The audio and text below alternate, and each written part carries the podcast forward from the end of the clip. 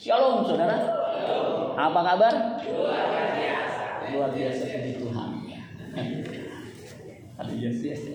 Saudara pada bulan ini bulan apa? Bulan Mei tema gereja kita adalah iman Kristen. Apa temanya? Iman Kristen. Dan jangan lupa tahun ini adalah tahun kebangkitan gereja, the year of church revival. Nah, saya akan menyampaikan tema bulan ini dan saya singgung tentang tema atau visi gereja kita tahun ini. Ya, jadi bulan ini sama tahun ini akan saya sampaikan. Ya. Saudara, pada awal bulan ini Pak Gembala khotbah tentang uh, yang lebih berharga dari uang. Apa yang lebih berharga dari uang? Nah, itu teka-teki. Yang bisa jawab nanti dapat hadiah. Ya. Iman kepercayaan dan talenta. Saudara mungkin nggak punya uang banyak, itu bukan persoalan utama. Saudara mungkin ya nggak berpendidikan tinggi, bukan masalah.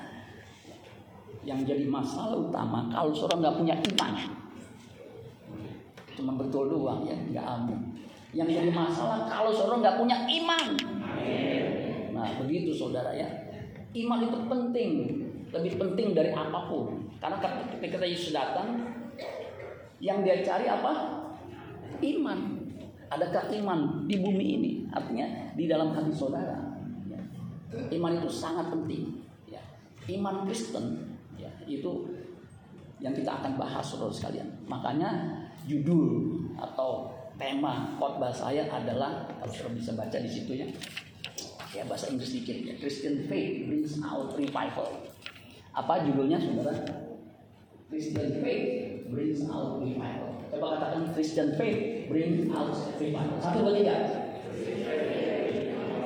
Oh bahasa Inggris pak. Judulnya bahasa Inggris. The Year of Church Revival. Oh lihat di sana. Jadi iman Kristen yang menghasilkan atau yang membuahkan kebangunan rohani, yang menghasilkan revival. Nah, iman seperti apa? Yang membuahkan kebangunan rohani. Ini penting. Pertanyaan besarnya iman seperti apa? Iman yang bagaimana? Yang bisa membuahkan menghasilkan revival. Kebangunan rohani itu bukan hanya ketika kita beribadah kita semangat begitu. Tetapi kebangunan rohani juga kebangkitan itu ketika kita mati kita dibangkitkan. Amin saudara sekalian. Itu kebangunan rohani yang sejati. Nah untuk itu kita akan membahas tentang iman Kristen. Kata Kristen itu saudara di Alkitab Perjanjian Baru itu ada enam kali saudara. Jadi kalau saudara ketik Kristen muncul enam kali. Kata iman ya itu muncul 155 kali. Tapi ketika kita pencet percaya itu muncul 343 saudara. Ya, ingat 343 jangan dipasang saudara ya. Jadi betapa pentingnya iman kepercayaan itu. Kepercayaan itu penting.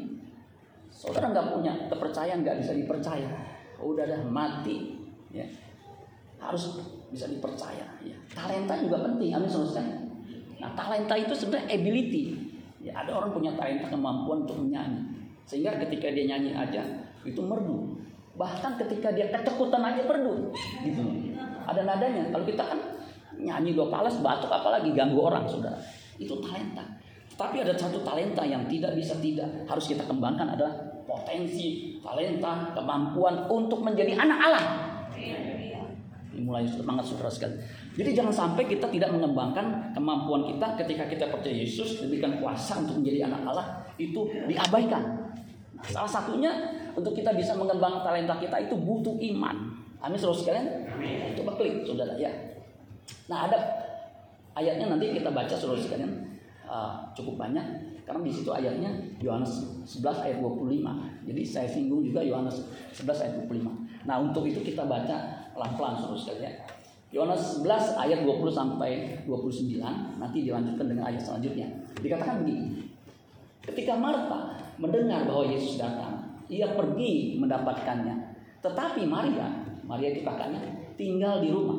Nah, for your information, Yesus itu suka mampir ke Betania, itu kampungnya Maria untuk makan pagi atau makan siang, saudara. Ya, mereka sangat menyambut Yesus. Ya. Kemudian dikatakan gitu, maka kata Marta kepada Yesus, Tuhan sekiranya engkau ada di sini, saudaraku pasti tidak mati. Ternyata saudaranya yang bernama Lazarus itu sakit. Kemudian Yesus kasih informasi, ya. Kalau sekarang di WA mungkin atau di uh, apa apa begitu sih. Kemudian Yesus baca, ya Yesus tahu, oh mati. Tapi Yesus sengaja tinggal dua hari lagi sehingga hari keempat mati. Makanya Marta bilang begini, Tuhan sekiranya engkau ada di sini saudaraku pasti tidak mati. Kalau Yesus betul-betul ada di situ pada waktu Lazarus sakit, mati nggak Lazarus? Mati nggak saudara? Hah? Itu jawabannya benar. Bisa juga mati. Begitu. Itu benar jawaban yang taktis. Jadi Tuhan sekiranya kau ada di sini, saudara pasti tidak mati. Belum tentu juga. Kan nggak bisa dibuktikan. Ya. Kenapa? Kejadiannya udah lewat. Tetapi sekarang pun, nah ini penting. Aku tahu, aku apa? Tahu. Jadi iman itu bukan hanya sekedar percaya, harus tahu bahwa Allah akan memberikan kepadamu segala sesuatu yang engkau minta kepadanya. Kalau Yesus minta kepada Bapa itu selalu dikabulkan. Karena apa? Kesalehannya. Kata Yesus kepada Marta, saudaramu akan bangkit. Nah ini saudara, saudaramu akan bangkit. Saudara dan saya juga akan bangkit. Yang gak amin gak bangkit tentang saudara ya. Saudaramu akan bangkit, kata Marta kepadanya. Aku tahu bahwa ia akan bangkit pada waktu orang-orang bangkit pada akhir zaman. Jadi Marta ini mengkaitkan kebangkitannya itu pada akhir zaman. Padahal Yesus mengatakan itu akan bangkit betul-betul bangkit karena dia adalah kebangkitan dan hidup. Next. Nah, ayat 25 ini ayat uh, dasarnya. Jawab Yesus, "Akulah kebangkitan dan hidup." Barang siapa, artinya siapa saja, percaya kepadaku, ia akan hidup walaupun ia sudah mati. Dan setiap orang, setiap orang, barang siapa, itu sama. Setiap orang yang hidup, yang hidup katakan amin. Ada yang nggak amin nih, jangan-jangan. Jadi dan setiap orang yang hidup dan yang percaya harus dikombinasikan hidup, percaya, bistio kepadaku tidak akan mati selama-lamanya. Jadi pastikan saudara yang mau dibangkitkan, yang sekarang masih hidup nih, kelihatan ya hidup, masih melototin saya saudara ya. Itu percaya Yesus. Jangan sampai nggak percaya Yesus. Kemarin Pak Setiawan mengatakan banyak orang muda ya, dari 2018 lalu itu udah meninggalkan kepercayaannya kepada Yesus, meninggalkan kekristenan. Ya, dia seliweran begitu saudara sekalian. Ini bahaya saudara sekalian. Dan yang lebih miris, jangan udah aki-aki, udah batuk, udah sakit-sakitan, masih nggak percaya Yesus. Giliran mati aja, mata mendelik gitu, saudara. Itu kan miris, saudara sekalian. Sebab kalau nggak percaya Yesus, mati, mati kekal. Nah, perhatikan ayat 27. Jawab Marta, ya Tuhan. Saya lanjutin dulu ya. Tidak akan mati selama-lamanya. Percayakah engkau akan hal ini? Ini penting, pertanyaan penting. Jawab Marta, ya Tuhan aku percaya. Biar kita seperti Marta, percaya bahwa engkaulah Mesias anak Allah. Dia yang akan datang ke dalam dunia. Jadi kita nggak percaya, kita percaya Yesus, ya. Meskipun kita nggak melihat, meskipun kita nggak ada pada peristiwa Yesus datang, itu iman. Amin terus kan? Kita nggak percaya, kita nggak melihat, tapi percaya, itu iman. Karena Allah itu tidak terlihat, nggak bisa dilihat, karena Dia roh. Tapi kita percaya, amin saudara? Ini penting. Kalau saudara nggak percaya adanya Allah, saudara mengundang iblis mendominasi seluruh hidupmu. Makanya orang yang percaya Yesus itu mudah dihipnotis, mudah kerasukan setan. Sebab kalau ada Yesus, ada roh Allah dalam diri kita, nggak mungkin akan masuk roh yang lain. Jadi penting saudara sekalian, kita percaya Yesus. Ya. Dan sesudah berkata demikian, ia pergi memanggil saudaranya, kakaknya, Maria, dan berbisik kepadanya, guru ada di sana, dan ia memanggil engkau. Mendengar itu, Maria segera bangkit, lalu pergi mendapatkan Yesus. Next. Nah, ayat 39 ini peristiwa bagaimana Yesus membangkitkan Lazarus.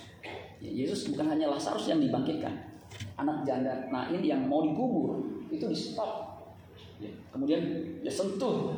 Ya, padahal orang Yahudi itu nggak boleh sentuh mayat. Bangun saudara sekalian. Ya, begitu. Kata Yesus, angkat batu itu. Kuburan pada waktu itu ditutup. Ada yang mengatakan, katanya yang pernah pergi ke Israel. Di sini siapa yang per pernah pergi Israel? Satu, dua, tiga, empat. Ada sepuluh lumayan ya, puji Tuhan. Pergi dalam mimpi. Bapak udah pergi? Belum. Nanti aja ke Yerusalem baru. Katanya kuburan Lazarus itu 24 anak tangga ke bawah. 24 anak tangga setinggi apa Pak? Ah, setinggi gereja kita apa yang di Hall C itu. Nah, itu nanjak 24. Kok Bapak tahu? Udah hitung saudara. Nah, ini turun. Jadi di bawah saudara. Angkat batu itu. Marta, saudara orang yang meninggal itu berkata kepada Tuhan, dia sudah berbau. Mayat itu 12 jam, apalagi 24 jam. Itu udah pecah semua. Jadi udah no hope. Ya. Udah berbau. Sebab sudah empat hari ia mati. Makanya kalau mau disemayamkan beberapa hari mesti disuntik. Suntik apa? Formalin. Jawab Yesus, bukankah sudah kukatakan kepadamu? Ingat, apa yang Yesus katakan itu firman yang hidup. Harus kita ingat. Amin saudara sekalian. Makanya kalau seorang mau bertumbuh baca kitab suci. Amin. Doa tiap hari. Di mana pun itu begitu polanya, modelnya. Baca kitab suci, doa tiap hari. Kalau mau tumbuh. Sejak saya sekolah minggu sampai sekarang itu sama formulasinya. Di sini siapa yang tidak baca Alkitab, jangan angkat tangan, nanti ditunjuk, salibkan dia, salibkan dia, jangan. Sadar aja baca Alkitab. Bukankah sudah kukatakan kepada jika engkau percaya engkau akan melihat kemuliaan Allah. Jadi kalau kita percaya iman itu kita melihat kemuliaan Allah. Maka mereka mengangkat batu itu. Mereka percaya. Kalau nggak percaya jangan diangkat. Ya. Mereka percaya. Mereka mengangkat batu itu. Lalu Yesus menengadah ke atas dan berkata, Bapak, aku mengucap syukur kepadamu karena engkau telah mendengarkan aku. Aku tahu bahwa engkau selalu mendengarkan aku. Itu jelas. Ya, kalau saudara doa, ya, jangan saudara didengar apa enggak? Tuhan pasti dengar. Dijawab nggak? Pasti jawab. Bisa jawab, oke, okay, aku jawab. Bisa juga enggak. Tapi diberikan jawaban yang lain. Ya, ketika istri saya mau dioperasi, saya berdoa, Tuhan cukupin dananya. Supaya apa? Enggak jadi beban. Begitu. Tuhan jawab nggak saudara sekalian?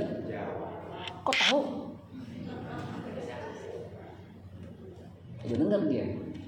Dijawab. Tuhan tahu. Ya.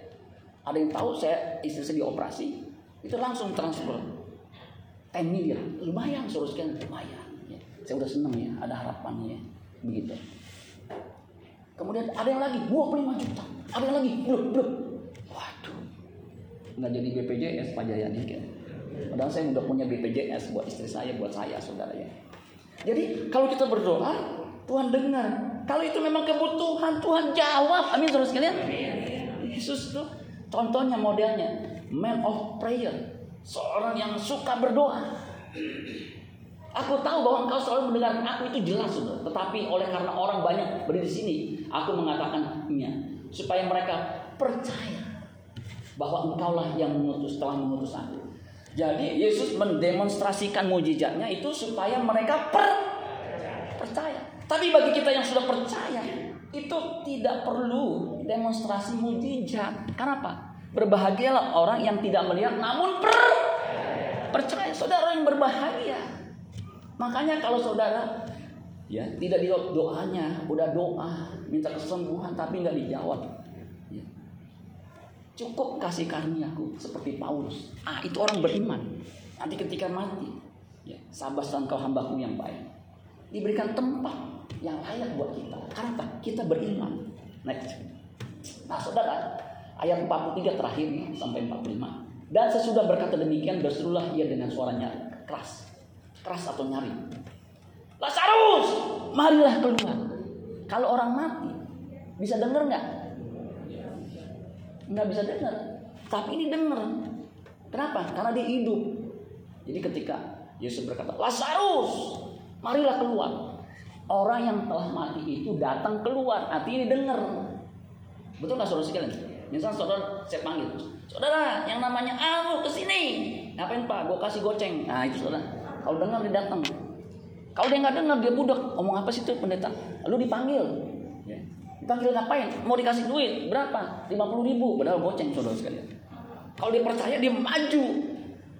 Nih, Lazarus Orang mati itu datang keluar, kaki dan tangannya masih terikat dengan kain kapan dan mukanya tertutup dengan kain keluh, peluh. Kata Yesus padanya, bukalah kain-kain itu dan biarkan dia pergi. Banyak di antara orang-orang Yahudi yang datang melawat Maria dan menyaksikan sendiri apa yang diperbuat Yesus percaya kepadanya. Jadi kalau orang-orang Yahudi yang mendampingi Marta Maria itu melihat baru percaya. Kalau kita lebih hebat lagi, meskipun tidak melihat, percaya itu iman. Amin saudara sekalian.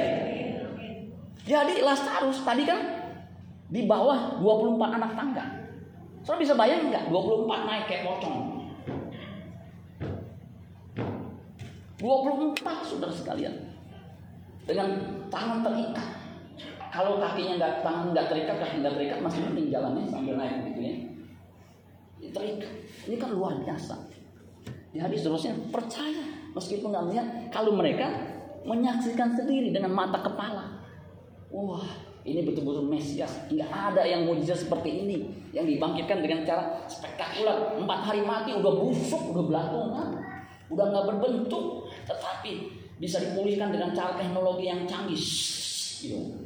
Ibarat balon yang kempes kemudian ditiup dengan oksigen, hidrogen, apa namanya itu yang bisa menaikkan gitu. Sehingga 24 anak tangga dia bisa langkai kemudian suruh dibuka lagi. Ketika dibuka kain kafannya yang kelihatan siapa? Lazarus ya. jadi suruh sekali penting bahwa kita mesti percaya kepada Yesus. Ah, mudah-mudahan saya keburu suruh sekalian next ini model iman Kristen yang saya pikirkan apa yang saya mesti sampaikan dalam waktu 40 menit ini? Ya sekarang 40 menit masih bisa masih ada 30 menit. Mudah-mudahan keburu nih. Baik yang biru yang warna ungu eh, warna apa tuh ya? Hijau segala macam itu bisa saya jelaskan. Kalau nggak keburu pun saudara ya nanti bisa minta aja ininya nih. Jadi kita akan bahas model iman Kristen definisi iman itu apa? Pak Ii Pak Hendy sudah menyampaikan. ya. Kemudian tujuan iman itu apa iman Kristen tujuannya apa tentunya keselamatan jiwa ya jadi suruh percaya Yesus itu supaya suruh selamat. Amin saudara kan? Karena begitu besar kasih Allah akan dunia ini sehingga dikaruniakannya anak itu enggak supaya setiap orang yang percaya kepadanya tidak binasa melainkan beroleh hidup yang kekal. Jadi keselamatan itu bisa diartikan hidup kekal. Tetapi keselamatan jiwa, keselamatan itu bukan hanya nanti mati masuk surga hidup kekal, tetapi dikembalikannya kepada rancangan semula, yaitu manusia yang punya gambar dan rupa Allah yang memiliki karakter, ya, memiliki attitude, kemampuan untuk senantiasa, senantiasa selalu melakukan kehendak Bapa. Itu rancangannya yang semula itu seperti itu. Ya. Makanya keselamatan jiwa itu sebenarnya serupa dengan Kristus. Setelah manusia jatuh dalam dosa kan rusak. Ya, ingin dikembalikan modelnya prototipe manusia yang dikehendaki Allah itu Yesus. Inilah anakku yang kukasih kepadanya aku berkenan. Jadi kalau kita kaitkan dengan iman, tanpa iman tidak mungkin orang berkenan kepada Bapa. Untuk bisa berkenan kita harus punya iman. Untuk bisa berkenan kita harus berubah. Kita berubah harus menjadi seperti Kristus. Makanya gereja harus mengarahkan visi ini menjadi seperti Kristus. Itu visi GBI. Amin saudara sekalian. Amin. Jadi iman yang dimaksud oleh GBI itu menurut pengakuan iman GBI butir kelima Dikatakan pembenaran dan kelahiran baru terjadi karena iman di dalam darah. Kenapa pakai darah ya? Yesus Kristus yang dikerjakan oleh Roh Kudus. Jadi ada konkretnya, ada produknya, yaitu kelahiran baru, manusia baru yang seperti Kristus modelnya. Makanya gereja yang tidak mengarahkan umatnya berubah, mengalami transformasi menjadi seperti Kristus, ya, malah jadi jahat seperti iblis. Itu gereja yang berbahaya. Jangan hadiri gereja seperti itu. Baru-baru ini gereja setan mendeklarasikan ya, bahwa Alkitab tidak berguna, disobek-sobek. Saudara, Itu jangan dihadiri gereja seperti itu. Kenapa? Menjadikan saudara lebih dari iblis. Nah, ini mudah-mudahan ya saya bisa sampaikan. Kalau keburu saudara ya. Masih kuat saudara sekalian? Next. Kita bahas definisi dulu ya. Iman itu apa saudara sekalian? Kalau saya boleh simpulkan, boleh nggak saya simpulkan? Boleh ya, saya khotbah ya. Iman itu penurutan terhadap kehendak Allah. Dengan ringkas, iman itu adalah obedience. Katakan obedience. Ketaatan. Taat. Karena ketaatan itu adalah lebih baik daripada persembahan. Ya. Tetapi jawab Samuel, ini 1 Samuel 15 ayat 22. Apakah Tuhan itu berkenan kepada korban bakaran dan korban sembelihan? Sama seperti kepada mendengar suara Tuhan. Sama nggak? Berkenan yaitu dengan memberi korban. Nggak sama. Sesungguhnya, jadi ini yang benar. Mendengarkan lebih baik daripada korban sembelihan. Jadi ketaatan saudara itu jauh lebih baik daripada korban kasih kolektor, kemudian korban apa pun. Dibandingkan dengan mendengarkan firman Tuhan. Memperhatikan lebih baik, diulang lagi. Daripada lemak domba-domba jantan. Jadi pada waktu kalau mempersembahkan itu sebagai orang percaya mengikuti uh, upacara saat itu dikatakan ya nggak sama dengan ketaatan makanya obedience itu nggak sama better than sacrifice coba katakan obedience better than sacrifice kalau suruh baca Roma pasal 10 ayat 17 iman timbul dari apa pendengaran pendengaran akan firman firman Kristus. Firman Kristus itu firman yang diurapi, di mana kita mendengar menjadi remah, rematos Kristus. Jadi ketika kita dengar firman, ya iman itu penurunan kehendak Allah, kita lakukan. Itu menimbulkan iman kembali, memproduksi lagi, mendorong lagi. Jadi betapa pentingnya kita beribadah seperti ini. Apa-apa nggak cukup dengan online. Nggak cukup kecuali darurat saya setuju kemarin disampaikan doa ya uh, untuk pencurahan roh kudus atau doa 10 hari. Nanti ada lagi tanggal 27 jam 7 suruh hadir ya. Kemarin banyak yang hadir kan ada 70-an orang itu ya. Jadi seterusnya harus apa? Ibadah onsite begini. Karena nggak bisa. Ya, kalau suruh ibadah online, saudara gatal untuk apa? Ke distract. Ada ting ting ting ting ting ting kan. Kira-kira kalau bunyi ting ting ting ting ting apa? Ayo ting ting pak bu. Bisa tukang baso, tong tong tong atau ting ting ting, bisa apa pun. Saudara tergerak untuk apa? Ngelongok dulu ah, pas ngelongok, eh, eh beli eh. Udah hilang tuh. Jadi seterusnya iman itu ya, penurunan terhadap, terhadap kehendak Allah. Kalau Tuhan katakan ibadah datang, datang. Amin saudara sekalian. Iman adalah dasar segala, dari segala sesuatu yang kita harapkan dan bukti dari segala sesuatu yang tidak kita lihat. Jadi kita harapkan itu dasarnya iman. Kita berharap kita akan tinggal di surga. Harus ada iman. Kita percaya kepada Allah, dasarnya iman. Amin saudara sekalian. Karena Allah tidak terlihat sebagaimana udara, angin itu nggak bisa dilihat. Saudara bisa lihat angin? Nggak bisa. Naturnya memang begitu nggak bisa lihat, tapi bisa dirasakan. Betul nggak saudara sekalian? Bisa dirasakan kehadirannya. Bahkan Angin itu ada di dalam diri saudara dan saya. Yang kadang-kadang kalau keluar tanpa permisi, tetapi membawa hadirat di sebelah kiri, kanan, depan, belakang. Itu bisa. Bahkan warnanya kita tahu. Angin itu warnanya apa? Kompak semua merah. Karena ketika dikeruk, dikerik nggak ada yang warnanya hijau. Merah atau merah ke hitam-hitam. Jadi seterusnya itu iman definisinya, ya. Jadi tanpa iman tidak mungkin orang berkenan kepada Allah. Jadi sangat penting iman itu. Ya, next. Nah, yang berikutnya saudara sekalian, di Ibrani 11 ayat 6 dikatakan begini. Tetapi tanpa iman tidak mungkin orang berkenan kepada Allah. Sebab barang siapa berpaling, terjemahan baru ya, baru TB2 ini mengatakan siapa barang barang siapa datang kepada Allah itu lebih tepat. Kalau berpaling, konotasinya berpaling, dia begitu saudara. Kalau datang nggak ada tafsir lain. Barang siapa datang kepada Allah, dia harus per percaya bahwa Allah ada. Yang percaya bahwa Allah ada katakan amin. Puji Tuhan percaya. Dan bahwa Allah memberi upah kepada orang yang sungguh-sungguh mencari dia. Jadi kalau sudah percaya Allah ada, cari dia. Nanti dapat upahnya. Apa upahnya? Tinggal di sana bersama dengan dia. Stephen Tom, saya dengerin ya, dia bilang gini, God existence doesn't depend on our faith. God, God's existence is the foundation of our faith. Artinya saudara sekalian, keberadaan Allah itu tidak tergantung dengan iman kita. Jadi kalau kita percaya Allah itu ada, enggak. Ya, bukan begitu. Tetapi keberadaan Allah itu jadi fondasi iman Kristen kita. Amin saudara sekalian. Nah itu yang benar begitu. Kalau saya renungkan, ini benar banget. Jadi keberadaan Allah itu fondasi dasar iman kita. Sekarang berikutnya.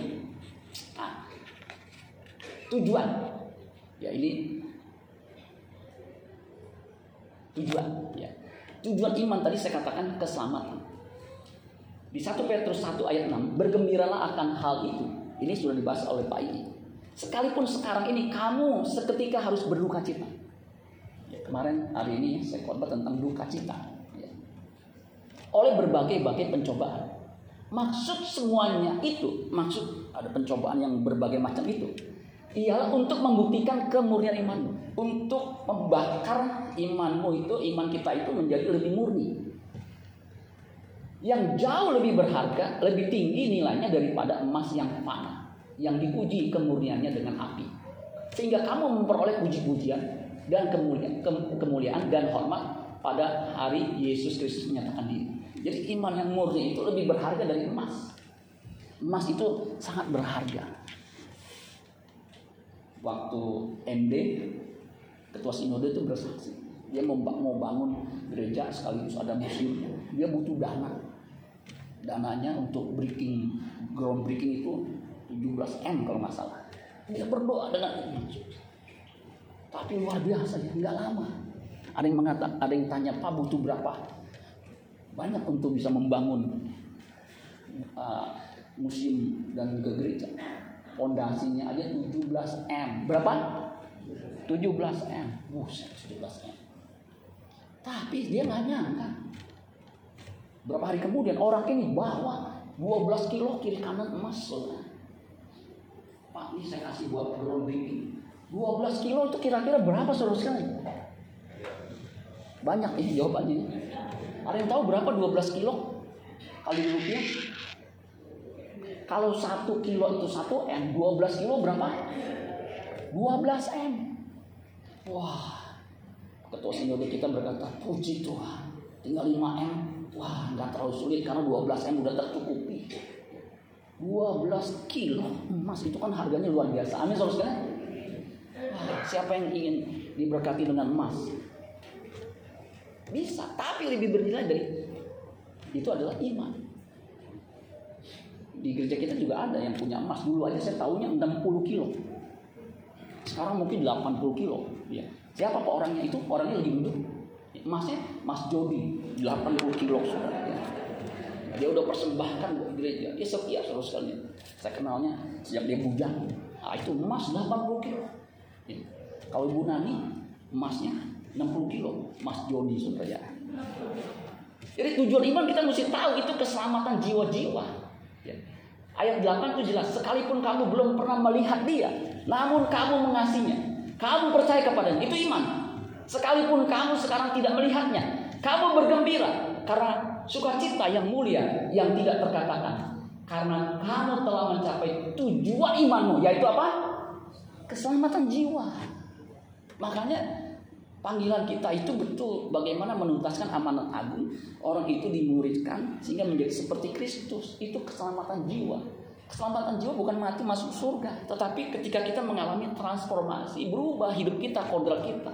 Hidup tidak bercacat, tidak bercelah, tidak melukai orang. Aktif berbuat baik. Ya, itu serupa dengan Kristus, sempurna seperti Bapa. Ya, next. Nah, saudara sekalian, jadi jelas Tujuan iman itu keselamatan. Siapa yang percaya dan dibaptis akan diselamatkan. Itu jelas. Ya, ketika kita menyampaikan Injil, ya, kabar baik, itu supaya orang percaya. dan diselamatkan. Tentunya bukti bahwa orang itu dipercaya bisa apa percaya Yesus itu buktinya apa? Dia mengambil tindakan dibaptis. Makanya kalau udah percaya gak usah tunda-tunda.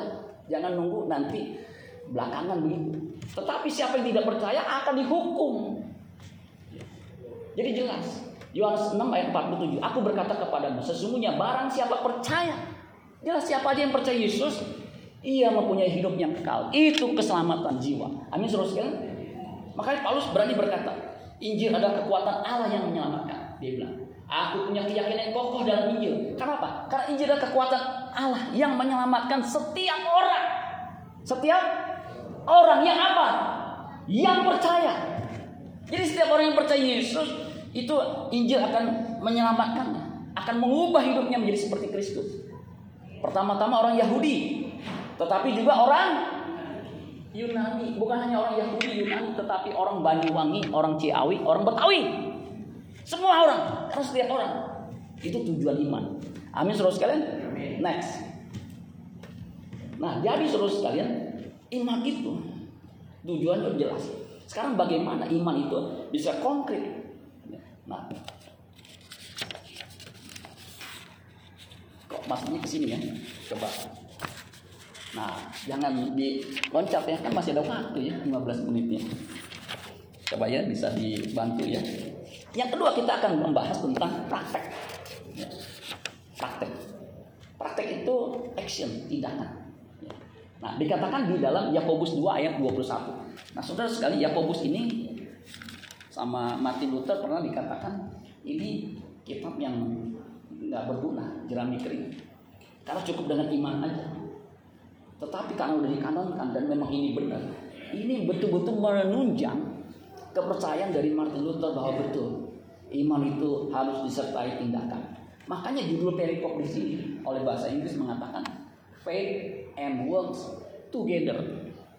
Iman dan perbuatan harus bersama-sama tidak bisa dipisahkan. Seperti mata uang. Kalau belakangnya nggak ada gambarnya, itu tidak laku. Kalau iman tanpa perbuatan, bagi Allah kosong mati. Ya. Makanya dikatakan, apakah gunanya saudara-saudaraku jika seorang mengatakan bahwa ia mempunyai iman, padahal ia tidak mempunyai perbuatan? Dapatkah iman itu menyelamatkan dia? Enggak. Kalau sudah percaya Tuhan di otak, tetapi tidak ada tindakan bagaimana bisa mengubah diri dan mengubah orang lain menjadi murid, nggak ibadah, hanya percaya di otak, menyelamatkan nggak? Enggak, sama teori. Kalau seorang mau sehat, seorang mesti olahraga, makan yang baik, kemudian tidur yang cukup. Tapi seorang nggak lakukan, bisa nggak dia sehat? Nggak bisa. Saya dikirimin di WA KPB itu. Umur 81 itu bisa lari 400 meter dalam waktu satu menit, satu menit 400. Larinya kencang, 81 tahun. Itu dia melatih, bisa. Ya kita belum 80, baru 60 aja udah tangga baru dua lantai lutut akhir karena tidak melatih makanya saya selalu melatih minimal supaya ketika berdiri khotbah satu jam itu kuat dengan cara olahraga. Amin suruh sekalian. Nah jadi iman itu harus setelah perbuatan. Nah itu kan ayat 14. Ayat 15 dan 16 itu dikasih contoh. Kalau ada orang yang datang sama kita, dia orang susah, ya, punya pakaian, nggak punya makan. Kalau dia datang kemudian kita punya kemampuan, bilang sama kita tolong dong. Kemudian kita bilang saya doain ya. Habis doain, kamu pergi dengan damai sejahtera. Ya, kenakan apa baju. Ya, makan sana sampai kenyang. Kira-kira saudara sekalian, apa yang kita lakukan itu menyenangkan orang itu nggak? Ya kagak lah. Orang sakit nggak punya baju kemudian nggak punya baju kan berarti ya nggak nyaman apalagi kalau pada di sana musimnya kan musim ada musim dingin kemudian nggak makan cuma didoakan cuma dibilang enak-enak apa uh, baju kemudian pergi. Padahal pergi nggak ada makanan. Itu iman mati kosong. Harus ada perbuatan, betul nggak saudara? Makan sekali sama orang yang membutuhkan. Kalau kita berbuat baik, wah itu luar biasa. Saya aja menyaksikan ada orang yang menolong. Ketika dalam kesulitan dia butuh bantuan, ya peti mati, butuhan apa begitu. Ketika ditolong, saya aja berkata, aduh betul ya. Kenapa? Saya Aduh, bayangin kalau ditolong itu betul. Kayak saya butuh dana 70 juta lebih. Itu ketika ada yang bantu, saya mengucap syukur. Istri saya sampai bilang, terima kasih ya kamu kok sangat baik ya begitu. Dia bilang apa? Ini perfect time. Saya lagi ke kelebihan duit, eh ada yang bilang itu tuh IP lagi butuh duit operasi cukup mahal. Bukan istri saya ngomong. Dia bilang langsung ditransfer. Saya dia bingung uangnya motor mana. Nah apalagi kalau kita ada orang butuh, kita tahu dan kita mampu, kita kasih. Itu iman, lalu saudara sekalian. Nah ini penting saudara sekalian. Ya. Makanya ayat 17, demikian juga halnya dengan iman. Jika iman tidak disertai perbuatan, maka iman itu pada hakikatnya mati. Engkau percaya bahwa hanya ada Allah saja, hanya ada satu Allah saja. Itu baik. Percaya bahwa Allah itu Esa, itu baik. Tetapi setan-setan pun juga percaya akan hal itu. Mereka gemeter sampai gemeter. Tapi setan hanya percaya, tetapi tidak ada tindakan bagaimana dia berubah karakternya atau sifatnya. Kalau kita harus ada tindakan, tindakan apa? Perbuatan baik. Amin saudara sekalian. Makanya hai manusia yang bebal, maukah engkau mengakui sekarang bahwa iman tanpa perbuatan adalah iman yang kosong, kosong, nol, nggak ada nilainya. Makanya iman itu harus dari perbuatan baik. Amin teruskan. Nah kata kosong di situ itu dari bahasa Yunani argos. Argos itu dari kata a dan ergon. A itu tidak. Asusila tidak tidak asusila. Amoral tidak bermoral. Ya. Ergon itu pekerjaan, work, task, tugas, employment, deed, action. Jadi argos itu artinya nggak otomatis terus kan ya, musik kan gitu. Ah. Ah, ya. Jadi tolong konsentrasi ya ketika uh, langsung keluar sebetulnya. Jadi canggih. Kalau pas Setiawan tinggal ngelirik doang keluar. Kurang canggih nih gue, gue mesti. Nah, gitu saudara ya. Haleluya. Argos itu artinya idol, nganggur, useless, nggak ada gunanya, lazy, malas, Orang malas itu saudara saya nggak ngerjain apa-apa seperti engsel ngek ngek gitu saudara nggak ke mana-mana. Touchless touchless artinya nggak punya otak. Kita bisa bantu. Kenapa kita nggak bantu? Kita bisa bantu kan? Yang ini nggak punya otak orang bantu kita yang bantu kita marah-marah. Itu nggak punya otak touchless harusnya kita bersuka kita berterima kasih bapak. Kita nggak bisa bantu tapi ada yang bantu puji Tuhan syukur alhamdulillah Harusnya begitu saudara sekalian. Makanya Argos itu kosong, nggak punya otak, unprofitable, nggak ada untungnya. Nah yang terakhir ini saya kaget. Kata Argos itu artinya injuries, injurious, ada susah banget. Injurious itu dari kata injur. Injur itu melukai, menyakiti.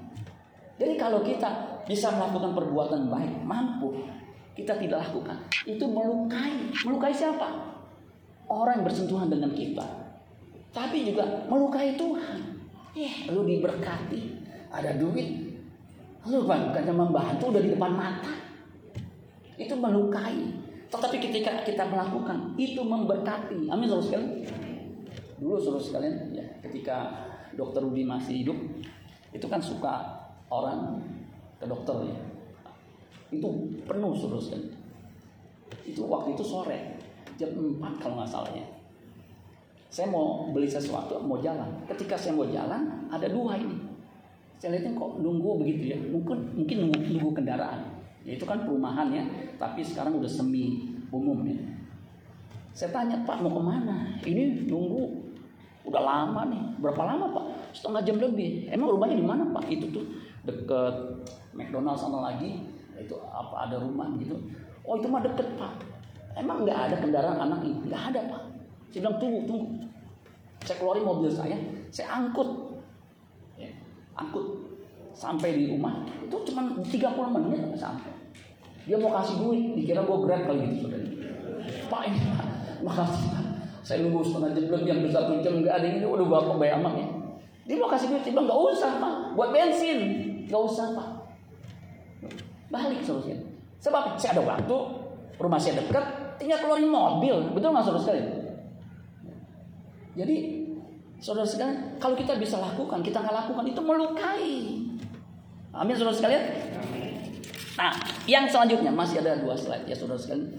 Harus praktek, praktek mesti betulnya. Nah, mesti praktek, praktek itu tindakan action.